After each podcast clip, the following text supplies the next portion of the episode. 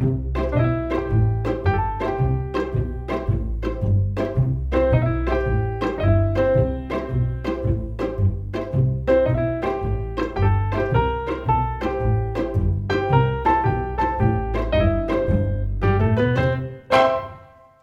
en welkom bij de podcast Michelle's Brain Farts.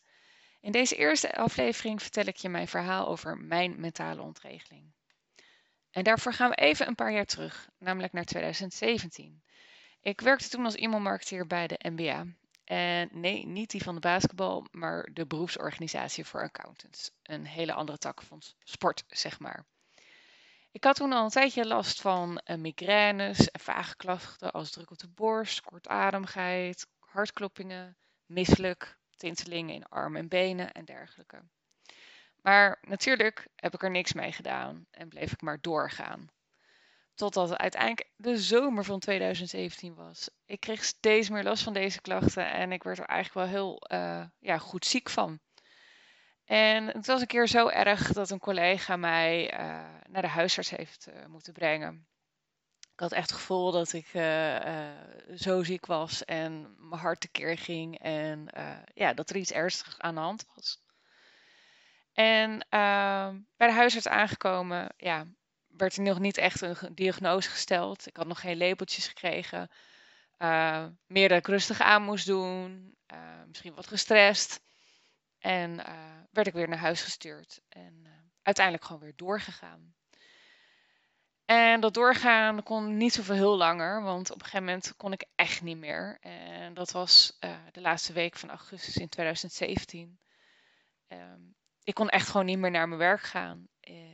het was zo heftig. Ik was zo ziek van al die klachten. Um, dat ik me eigenlijk gewoon maar ziek moest melden.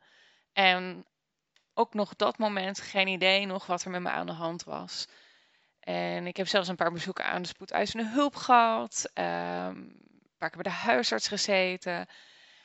En elke keer was het goed. Alles, mijn hart was goed, longen was goed. En toch voelde ik me niet goed. Wat was dat dan? Uiteindelijk zat ik bij, een de, bij de huisarts en uh, nou ja, toen kwam er bij mezelf soort uh, ontdekking van, goh, zou dit toch niet iets mentaals zijn? Zou ik mentaal niet, wel niet gebroken zijn? Zal ik allemaal blokkades hebben en, en moet ik daar iets mee gaan doen?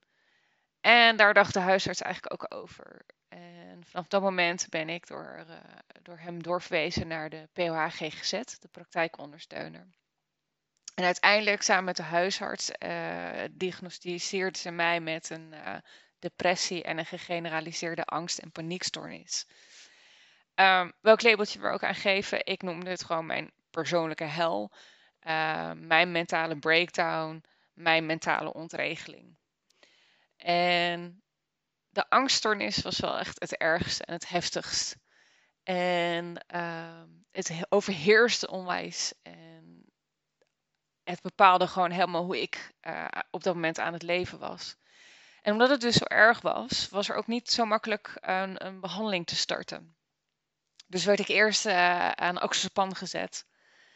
Ik kreeg driemaal daags een pilletje uh, om het enigszins wat leefbaarder voor me te maken. En daarnaast ging ik nog wel elke keer naar, een, naar de praktijkondersteuner.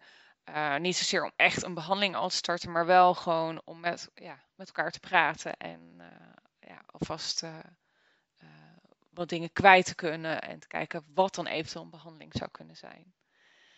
Maar eigenlijk leefde ik maandenlang eh, vol in angst en uh, dat overheerste zo dag en nacht. Ik was ook ontzettend moe, kon niet goed slapen. En wanneer me het wel lukte om uiteindelijk in slaap te vallen, was dat vaak van korte duur, omdat ik dan weer wakker werd en een paniekaanval had uiteindelijk uh, ja, zat ik in zo'n vicieuze cirkel, slecht slapen, uh, aanval na aanval, uh, dus niet meer rust krijgen. ja, dat kon echt niet anders zo. Dus weer naar de huisarts. En dit kreeg ik slaappillen, zodat ik mijn rust kon pakken en ja, bij kon komen.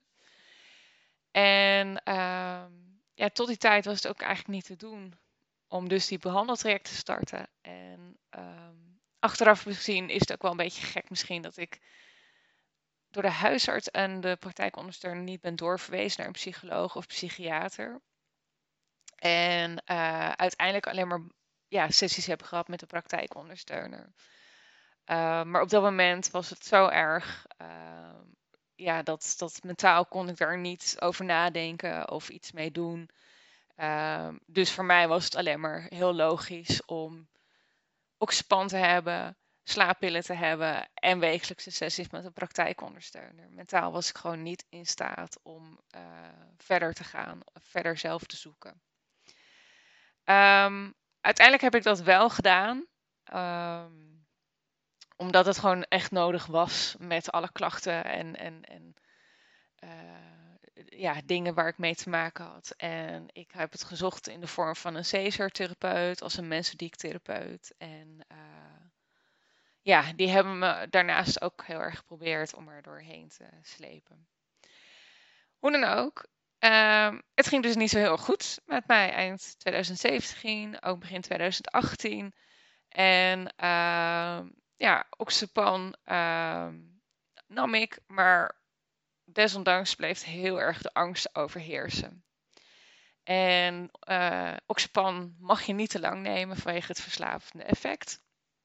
Dus moest ik inderdaad gaan overstappen op een antidepressiva. En vooral eentje met een angstdemper erin. En dat werd dus citalopram. En dan is nog de zoektocht met hoeveel milligram, hè, de juiste dosering, goed was. Um, uiteindelijk bleek dat voor mij 40 milligram te zijn. Dus uiteindelijk van oxypam af, citalopram, uh, antidepressivum met een angsttemper erin en 40 milligram.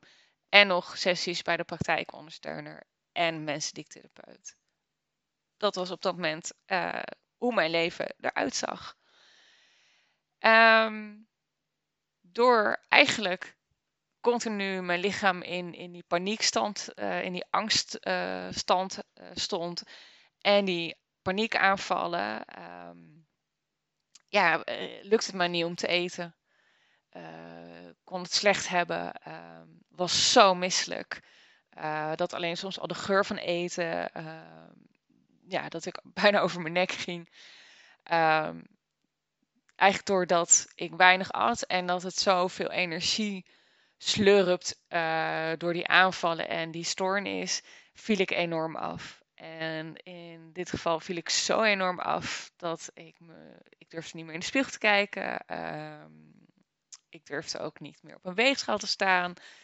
Um, als ik dan toch uh, bijvoorbeeld in een, in een ruit of etalage een, een, een weerspiegeling van mezelf zag, schrok ik daar heel erg van. Ik vond mezelf echt een schim van mezelf geworden. En uh, ja, mentaal mentaal gebroken. Dus dat hakt er ook nog even lekker in. Um, eigenlijk kwam er wel later in 2018 een moment dat ik wat meer het licht zag. Dat het weer wat, wat beter ging, om het zo te zeggen. Uh, en met mijn praktijkondersteuner toen zijn we gaan kijken naar hoogsensitiviteit. Want uit alle sessies kwam daar wel heel erg wat uh, uh, punten naar boven. Waarop zou kunnen van, hé, hey, misschien ben ik wel hoogsensitief. Dus om dat uh, verder te gaan onderzoeken, ben ik op zoek gegaan naar een HSP-therapeut. Eentje die bij mij ook zou passen. want de klik met een therapeut is toch wel heel belangrijk. En ik vond er uiteindelijk eentje in Purmerend. En zij heeft voor mij zo ontzettend uh, veel goeds kunnen doen. Zeg maar, ontzettend kunnen helpen. Um, dingen te begrijpen. Uh, dingen kunnen loslaten. Uh, dingen kunnen, een plekje kunnen geven. En uiteindelijk uh, heeft ze me zover kunnen helpen dat er weer sprake was om, ehm, om te reïntegreren. Dus dat uh, ging eigenlijk uiteindelijk uh, steeds beter. En uh, later in 2018 ben ik gaan reïntegreren weer.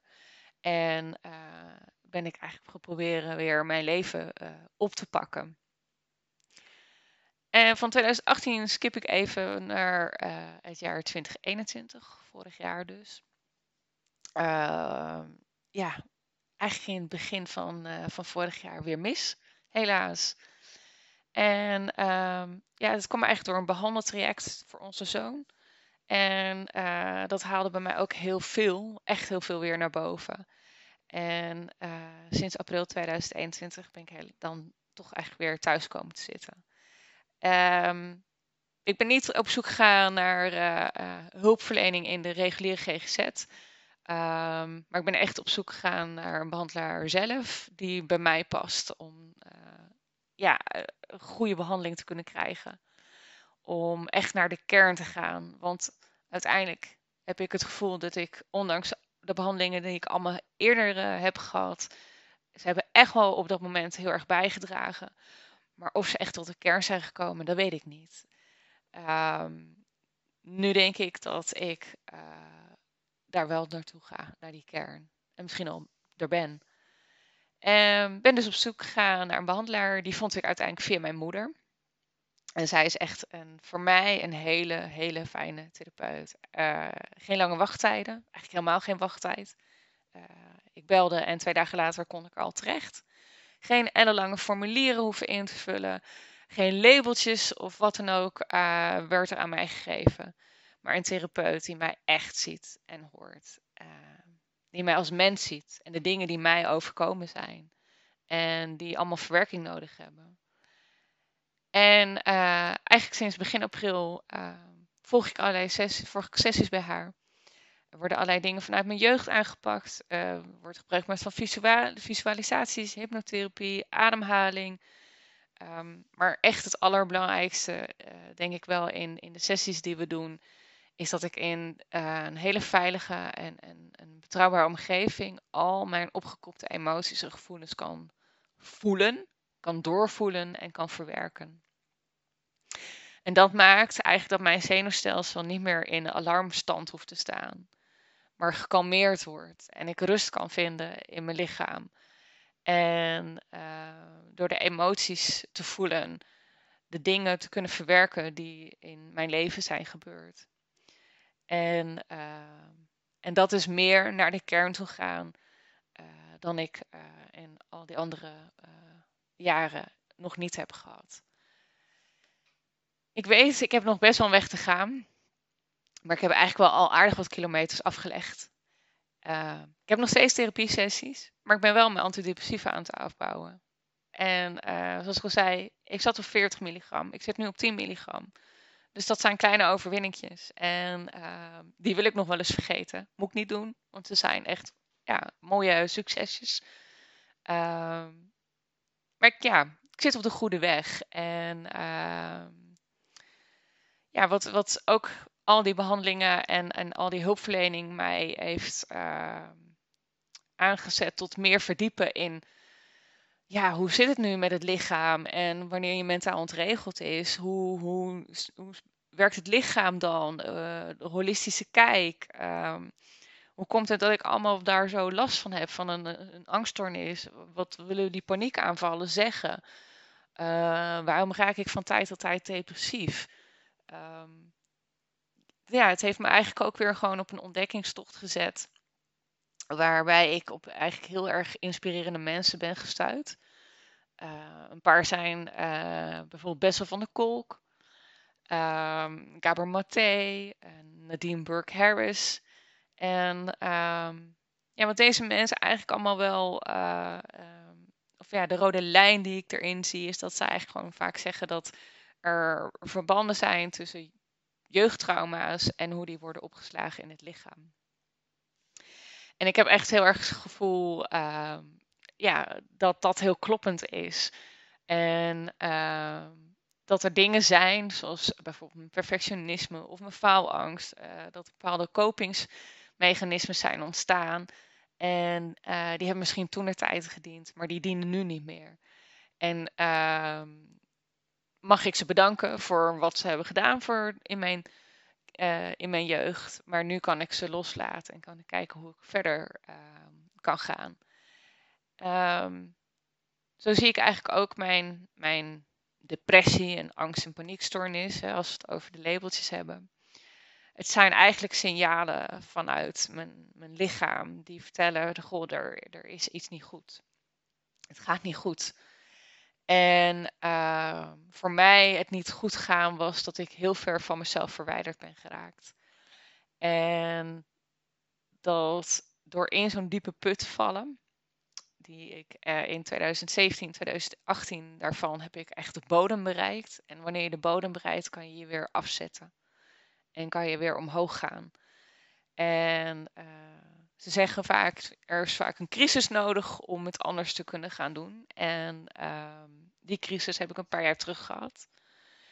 En uh, ook al zit ik nu weer in behandeling en helaas ehm, weer uh, thuis, zie ik het niet meer echt als een zo'n crisis, maar meer als een moment om te gaan leren, leren wat mijn lichaam me wil vertellen, ehm, waar ik aan kan werken.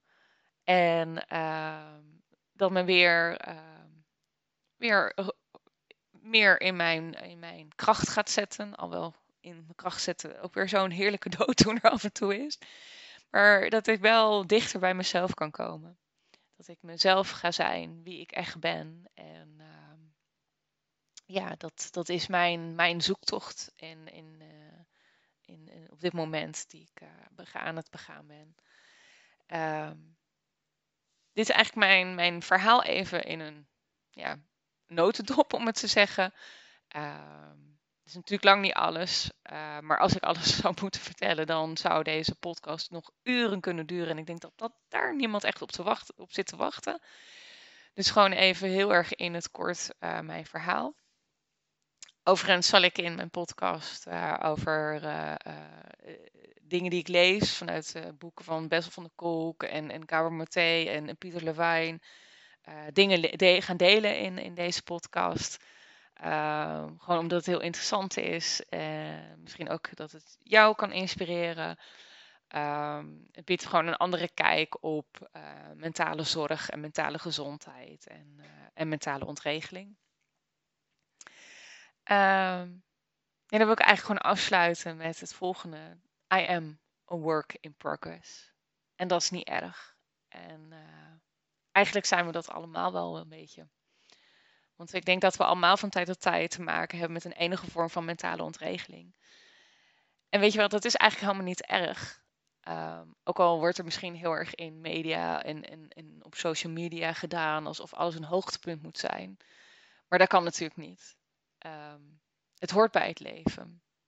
En als je de downs in het leven niet hebt, dan weet je ook niet wat ups zijn. Dus het een kan niet zonder het ander. Dus soms moet je even door een down heen gaan, om vervolgens daarna het up weer enorm te waarderen. Dankjewel voor het luisteren.